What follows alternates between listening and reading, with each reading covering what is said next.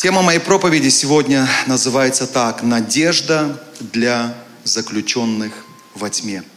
Вы знаете, недавно я наткнулся на одну историю, правдивую историю. И эта история очень затронула мое сердце. И, конечно, я хотел бы сегодня с вами поделиться этой историей. Может быть, даже кто-то из вас о ней слышал. А, это история об аварии, которая произошла на шахте Сан-Хосе 5 августа 2010 года. 33 горняка оказались а, замурованы на глубине около 700 метров. И приблизительно а, в 5 километров от входа в эту шахту. И в результате этой аварии людям пришлось находиться под землей в течение 60-90 дней. То есть вы можете себе представить, эти люди, они были уже готовы к смерти. Ну вот просто представьте себе ситуацию. Вас завалило, вы трудились, работали, 69 человек, ой, 33 человека и 69 дней, да, тишина. Первый день тишина, второй день тишина. Нечего есть, нечего кушать, духота, темнота. Вы можете, да, себе это представить? Вот каковы мысли человека, который находится замурованным под землей? Вообще найдут нас, не найдут? И, конечно же, работы по расчистке завалов, они начались сразу же. И было несколько попыток.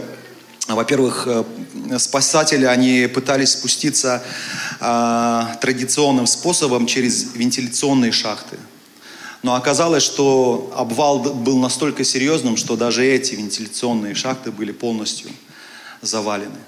Потом начали использовать очень тяжелую технику, э, чтобы пробурить э, какие-то, да, попасть в какие-то вот э, входы и как-то пытаться связаться с этими шахтерами.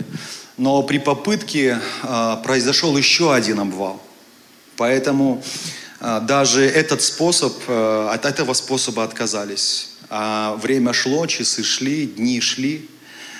В итоге обратились к технике вы слышали, да? А, э, можно, кстати, показать фотографию, первую фотографию. Это вот вход, да, в шахту, спасатели, а, которые пытаются спасти. И помимо этого я читал разные новости на, разных сайтах об этой истории. Было очень много до этого момента штрафов наложено на эту компанию, потому что, ну, как у нас говорят, да, по-корейски, пульпобом много что было произведено. То есть беззаконно много. И вот в момент, когда так нужна была помощь, нужно было спасать людей, оказалось, что у руководства шахты даже нет точной подробной карты самой шахты. То есть спасателям фактически приходилось э, двигаться, ну вот, э, наугад, Просто наугад. Вы можете да, себе представить, огромная техника и так далее. И э, они перешли к следующей операции. Суть операции состояла в том, что нужно было пробурить э, почти наугад вертикальные скважины. Вертикальные скважины. Э, и у них была надежда, что, во-первых, э, хотя бы одна из этих скважин достигнет туннелей, которые есть там. И вторая, конечно же, надежда была на то, что в одном из туннелей найдут все-таки этих людей, найдут их живыми. И вот я хотел бы показать, как эти скважины, можно вторую фотографию, бурились. То есть это всего лишь одна скважина. Вы представляете, сколько было сил, сколько было техники. А таких скважин бурили несколько. И еще раз напомню, что это делалось практически вслепую. Да, вот наугад. Скважины бурили около двух недель около двух недель. И поэтому надежды, что кого-то спасут, э, они таяли с каждым днем все больше и больше. Но э, в какой-то день в определенный все-таки пробурили одну вертикальную скважину, и когда подняли бур, э, в этом, на этом буре нашли записку. Можно показать записку? Э, конечно, там написано не по-русски, но суть этой записки состояла в том, что все 33 шахтера, которые находились в шахте, живы и находятся в безопасном убежище. Видите, да, цифру 33? это президент. Да, такая большая радость. Можете представить надежда. То есть людей еще не вытащили, не спасли, но надежда, что наконец-то. Я вот не представляю себе эту радость. Бурили, бурили, бурили, и наконец-то записку. Я вот даже представляю, как эта записка вообще смогла э, целой невредимой э, добраться до спасателей. В итоге обратились к НАСА. И вот было принято решение использовать э, специальное американское бурильное оборудование, которое разрабатывалось при участии НАСА для использования в космических программах. То есть это оборудование было рассчитано на работу с э, прочной породой. И в итоге к 12 октября спасательная операция вот финальная стадия, она заключалась в поднятии уже люльки. То есть по туннелю отпустили люльку, покажите тоже люльку, пожалуйста, следующая фотография, специальную люльку. Если вы заметите, вот где белая часть сверху, там колесики, и такие же колесики вот находятся снизу. Тоннель был вот всего лишь э, вот этого диаметра. И вот в этой люльке помещался всего лишь один человек. Поэтому, когда спускали эту люльку, э, там садился всего лишь один человек, помещался туда, и поднимали его. Но в итоге, покажите, пожалуйста, первого спасенного, которого вытащили. Э, дальше можно. Дальше, дальше, следующую фотографию. Первый спасенный. Ага. Это был первый, которого вытащили из этой шахты. В итоге всех, э, все 33 человека были спасены. Слава Богу. Ни один не погиб, ни один не умер. И вы знаете, я хотел бы, чтобы мы сейчас с вами прочитали Слово Божие. Это к Ефесянам, 2 глава, с 1 по 10 стихи. Я прочитаю, прошу, будьте внимательны. А, если служители можно, два где-то окошка откройте. Есть? Да, откройте, там два окошка.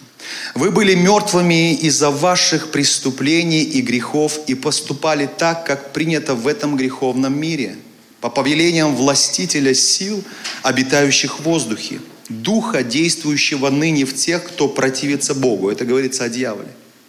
И здесь говорится о нас. Мы все когда-то были такими, то есть грешными, и поступали по своим природным желаниям, следуя своей похоти. Нас, как и всех остальных, ожидал Божий гнев. Но Бог, богатый милостью, проявил такую огромную любовь к нам, что нас – хотя мы и были мертвыми из-за наших преступлений, оживил вместе со Христом. Братья и сестры, оживил вместе со Христом. Аминь. То есть воскресение Христа это не просто какой-то праздник. Христос не просто воскрес. Со Христом воскресли мы к новой жизни. Аминь. Бог по своей доброте, по своей милости оживил нас вместе со Христом. Вы спасены, написано, по благодати. И Бог воскресил нас вместе со Христом и посадил нас, объединившихся с Иисусом Христом, очень важно, тех, кто объединился со Христом. Не просто тех, кто говорят, я верю в Иисуса, а тех, кто живут со Христом. Посадил на небесах. Тем самым Он, то есть Бог хотел показать в грядущих веках, извините, я потерял,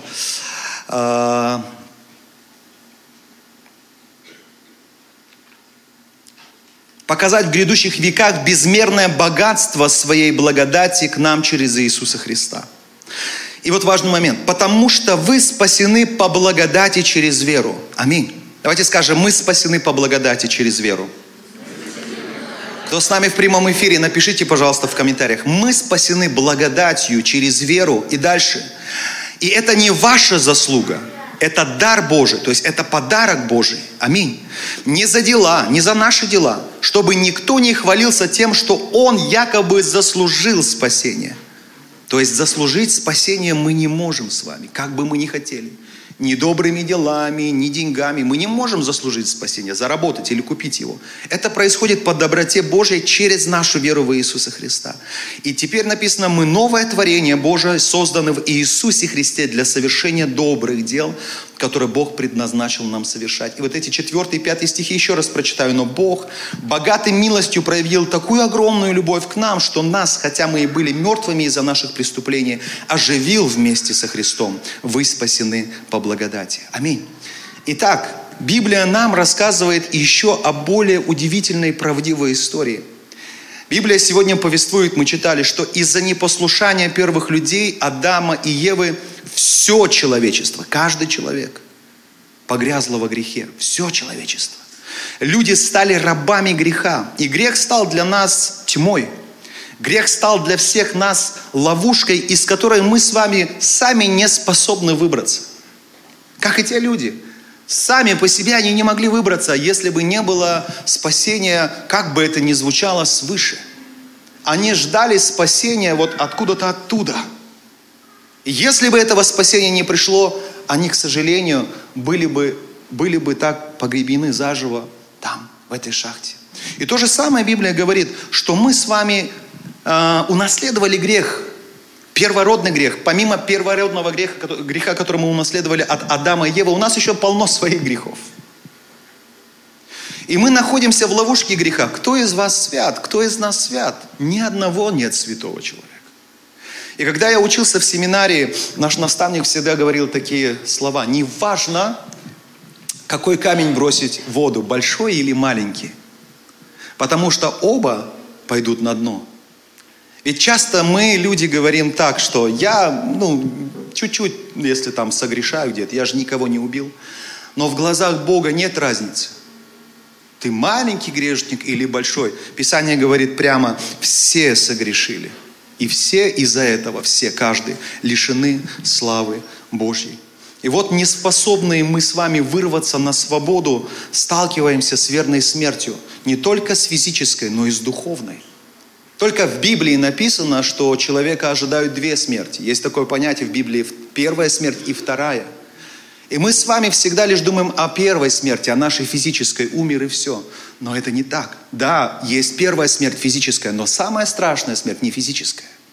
Самая страшная смерть – это духовная смерть.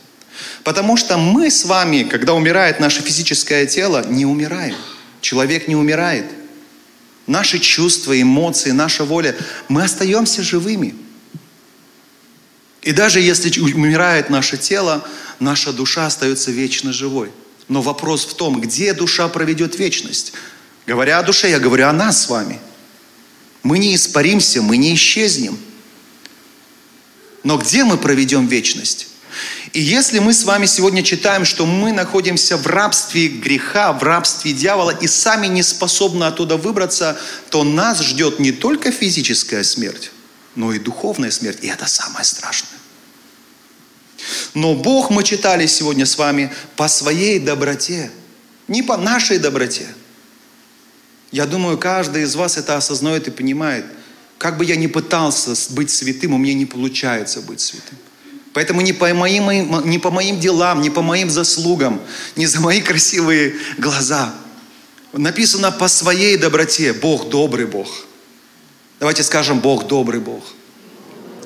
Конечно, сегодня, глядя на те события, которые нас окружают, мы не понимаем, почему Бог допускает это. Но вот здесь и есть наша вера, что несмотря на то, что происходит, мы все же говорим, Бог добрый Бог, я верю в это. Так говорит Библия. Так говорит Библия. Напишите в комментариях, пожалуйста, Бог, добрый Бог. И написано, Бог по своей доброте, по своей милости, благодати и любви посылает к нам Спасителя Иисуса Христа. Аминь. Своего Сына. И каждый, написано, кто принимает этот бесплатный дар спасения, что нам предлагает Христос, через свою смерть и воскресение освобождается раз и навсегда от власти греха и дьявола. Аминь. Верующий в Иисуса Христа, Библия говорит, не судится, но уже перешел от смерти в жизнь вечную. Еще раз здесь не говорится о физической смерти, а о нашей духовной говорится. Если ты искренне веришь в Иисуса, и как мы с вами сегодня читали, ты объединен со Христом. Ты живешь им каждый день. Ты действительно христианин. Ты любишь Христа, ты живешь Его Словом, ты в Нем, ты Его ученик, ты в Его школе. Конечно, у тебя не всегда все хорошо получается, но ты каждый день учишься ты следуешь за Христом, тогда ты перешел от смерти в жизнь, ты уже имеешь жизнь, Христос в тебе живет, и Его жизнь, Его сила воскресения живет в тебе. А это значит, что даже если физически мы умрем, духовно мы не умрем, мы не пойдем в ад, мы вечно будем жить с Господом на небесах. И, заметьте, это единственный шанс спасения. Единственный шанс спасения для человека, другого нет.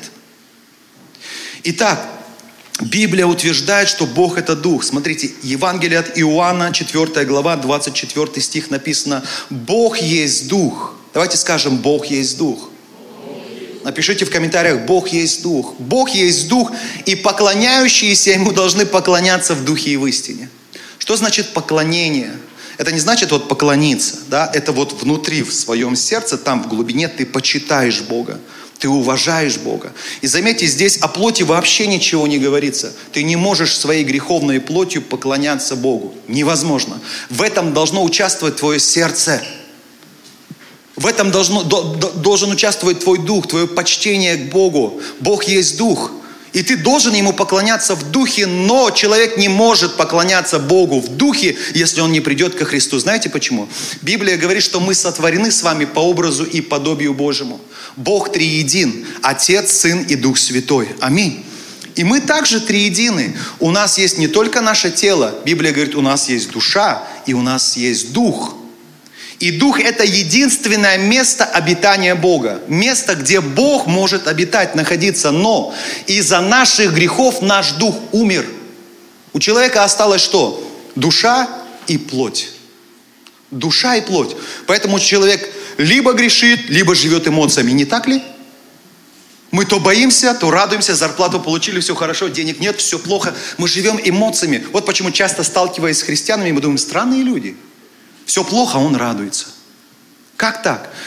И вот смотрите, дух до веры в Иисуса, он мертвый. А поэтому ты не можешь иметь с Богом никакой связи, ни контакта, никаких отношений. Не можешь. Связь потеряна между Богом и тобой. Огромная пропасть в виде греха. Библия говорит, мы согрешили и лишены славы Божьей. Только тогда, когда мы приходим к Иисусу и говорим, Христос, я верю в Тебя, я верю в Твою смерть, Твое воскресение, и прошу, прости меня. Христос приходит по своей доброте, и Он наш дух что делает? Воскрешает из мертвых. Вот почему верующие, когда мы их слушаем, странно звучит, он говорит, Бог мне сказал, я слышал Бога, я почувствовал, как Бог коснулся моего сердца. Как ты почувствовал? Как ты услышал? Я не понимаю, ты странный какой-то вообще фанатик, но это не фанатизм, абсолютно. Я вам говорю, как пастор, который имеет отношение с Богом, который действительно не ушами своими, а внутренним сердцем я понимаю Бога. Я чувствую даже моменты, когда Бог расстраивается, когда Бог плачет, когда Бог радуется, когда Он меня останавливает, когда Он меня обличает. Это нормально для человека, дух которого воскрес. Потому что когда воскресает твой дух, Бог поселяется в твое сердце. Духом Святым. Аминь. Это очень важный момент. И поэтому обычный человек не может иметь отношения с Богом. Обычный человек, неверующий человек, я имею в виду. Он не может поклоняться Богу, потому что его дух мертв. Все наши грехи, они сделали наш дух и нас, мы читали, мертвыми для Бога. Мы мертвы для Бога. Это говорится о человеке неверующем, о любом человеке неверующем. Он мертв для Бога, его дух мертв для Бога. И мы отчуждены от Бога, отделены от Бога, от источника жизни, а поэтому мы лишены, такие люди лишены надежду на вечную жизнь. Лишены. И дальше по природе, мы говорили, мы рабы греха, мы рабы сатаны, мы находимся в ловушке дьявола, из которой сами мы не можем выбраться, и никто из людей не способен нам в этом помочь. Никто, даже я, не могу вам в этом помочь. В этом может помочь только Иисус Христос. Аминь. И сколько бы даже в нас не было добрых желаний, мы не сможем справиться со своей греховной натурой. Апостол Павел говорил такие слова. Он говорит, желание добра во мне есть. Желание только. Но чтобы сделать добро, я в себе сил не нахожу. Сейчас многие себя узнают в этих словах. Он говорит, то, что не хочу делать, делаю. А что хочу делать, не делаю. Не нахожу в себе сил. Потому что ты раб греха. Это называется закон греха и смерти. Ты раб греха. У тебя есть только желание добра, но сам не находишь в себе сил жить такой жизнью. Многие из вас, я знаю, устали от этого. Как по-корейски говорится, тап-тапе, я уже не могу, не знаю, как быть. Я хочу измениться, не получается. Я хочу следовать за Христом, но у меня не получается. Вот скорее бы нам осознать, что я сам не могу. Сам я не могу. Мне нужен Спаситель Иисус Христос. Мне нужен Спаситель. Давайте скажем, мне нужен Спаситель. Напишите в комментариях, мне нужен Спаситель. Аминь.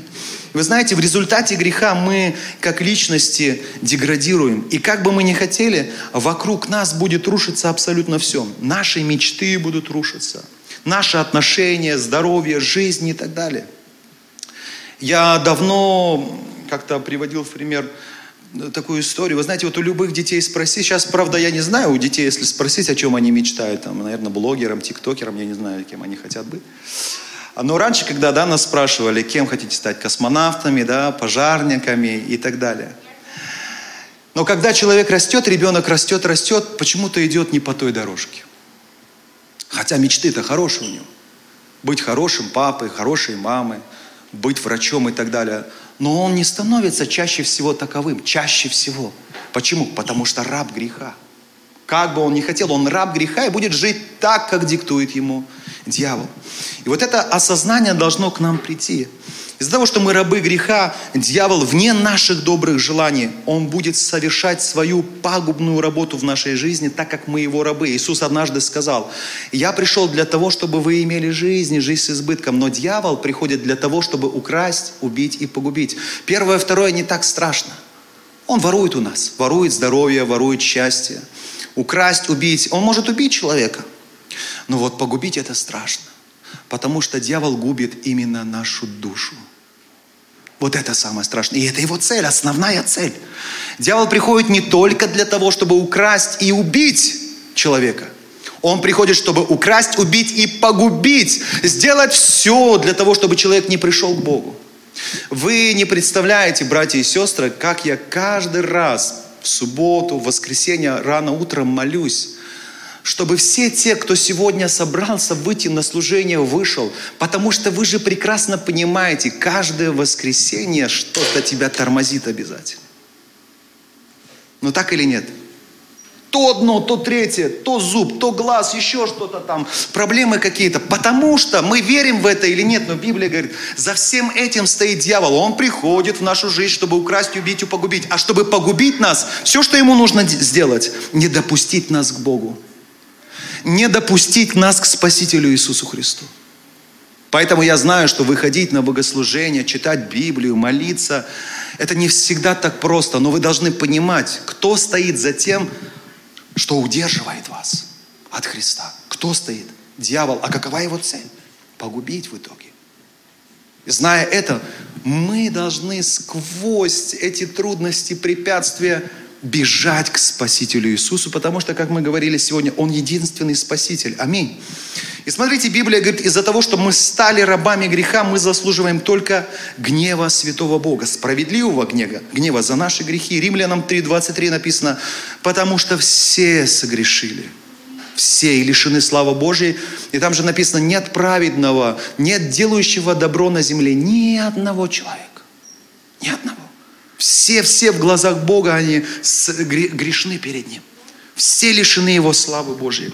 Но Бог, мы читали с вами сегодня, своей добротой, богатый своей добротой, милостью, любовью смог, если хотите, пробурить к нам, безнадежным людям, тоннель спасения.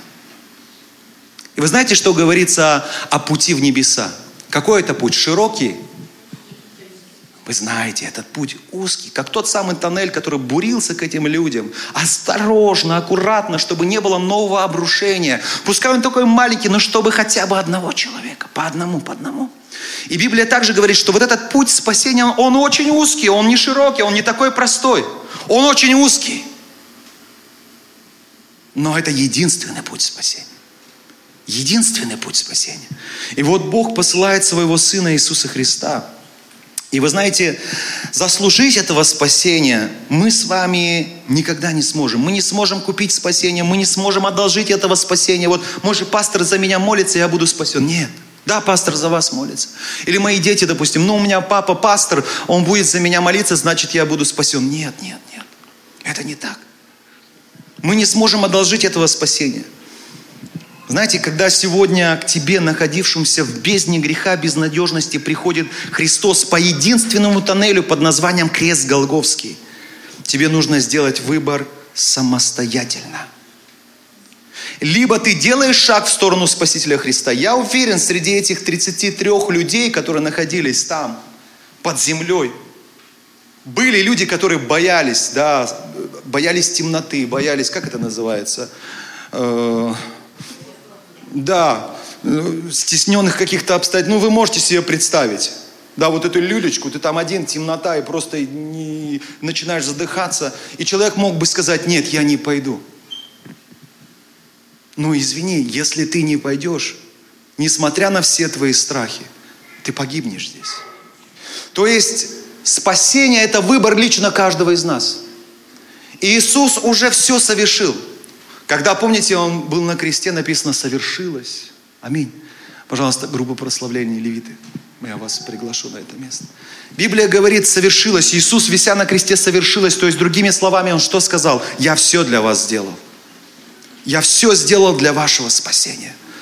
Но принятие Иисуса Христа, сделать шаг в сторону Иисуса Христа, должен каждый из нас лично. Аминь. Либо ты делаешь шаг в сторону Спасителя Христа, либо ты навечно остаешься рабом дьявола, греха и вечной смерти в аду. Деяния 4 глава, 12 стих, братья и сестры. Давайте мы посмотрим, здесь написано.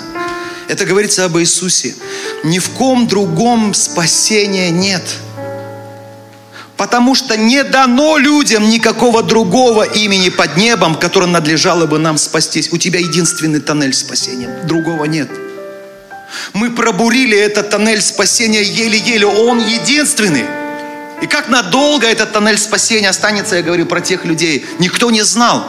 И поэтому нужно было скорее всех, всех, всех спасти, вытащить оттуда. Слава Богу, были спасены все. Слава Богу.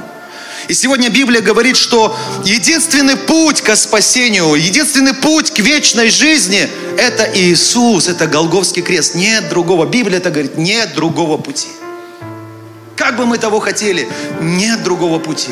Иисус – это единственный путь. И только Христос является для нас сегодня путем.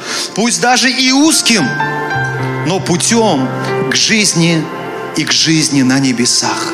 Аминь. Однажды Иисус сказал о себе такие слова. «Я – это путь, истина и жизнь». Вы знаете, чтобы сказать такие слова, нужно либо быть сумасшедшим человеком, либо человеком, который знает, что он говорит –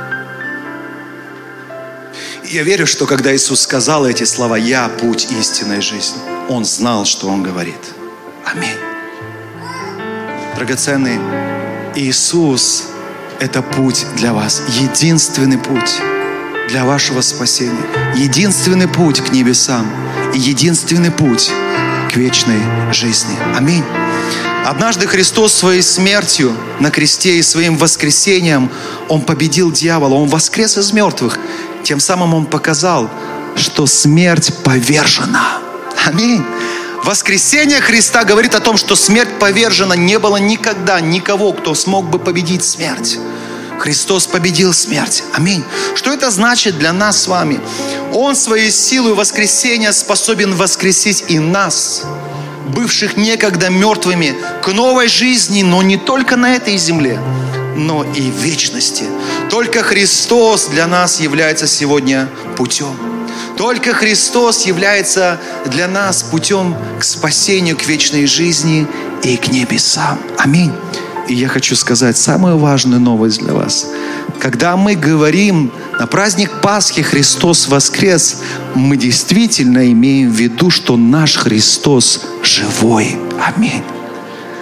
Библия говорит, что все наши грехи, все грехи, из-за которых мы были осуждены, мы, были, мы должны были претерпеть наказание, мы должны были оказаться в вечной смерти в аду. Но Христос все эти наши грехи, будучи абсолютно святым, взял на себя. Вместо нас понес страдания, мучения. Вместо нас Он был на кресте, нес этот позор. Вместо нас, когда Он умер на кресте, Библия говорит, Он оказался в аду. Вместо нас Он там оставил все наши грехи. Но Библия говорит сегодня, на третий день Он воскрес, смерть была повержена, дьявол был повержен. Аминь. Если ты сегодня поверишь в Иисуса Христа, который умер и воскрес ради тебя, который пришел именно ради тебя на эту землю, если ты скажешь ему, Бог, просто искренне, Бог, прости меня за мои грехи, я каюсь, я признаю, что я грешник. Если откроешь для него сейчас свое сердце, искренне пригласишь его в свою жизнь, тебе не надо больше ничего понимать. Просто искренне открыть перед ним свое сердце и сказать, Иисус, если ты единственный спаситель, я прошу, спаси меня. Если только в тебе Тебе есть спасение и надежда. Прошу, войди в мою жизнь. Будь моим Господом и Спасителем. Он живой, Христос живой. Аминь. Он видит каждого из вас. Он видит ваши сердца, Он видит ваши мысли. И Он так ждет, что вы сегодня откроете перед Ним свое сердце. Я хочу вам в этом помочь. Прямо сейчас вы можете эту молитву повторить за мной. Закройте, пожалуйста, ваши глаза. Если вы хотите сейчас пригласить живого Иисуса в свою жизнь, повторите, пожалуйста, за мной. Отец Небесный, я прихожу к Тебе во имя Иисуса Христа. Я верю, что Иисус Сын Божий. Он умер за меня, взял на себя мои грехи и воскрес на третий день. Я прошу, прости мои грехи. Иисус Христос, войди в мое сердце. Будь моим Господом и Спасителем. И с этого дня веди и направляй меня. Теперь ты мой Отец, а я твое дитя. Во имя Иисуса Христа я с верой молился. Аминь.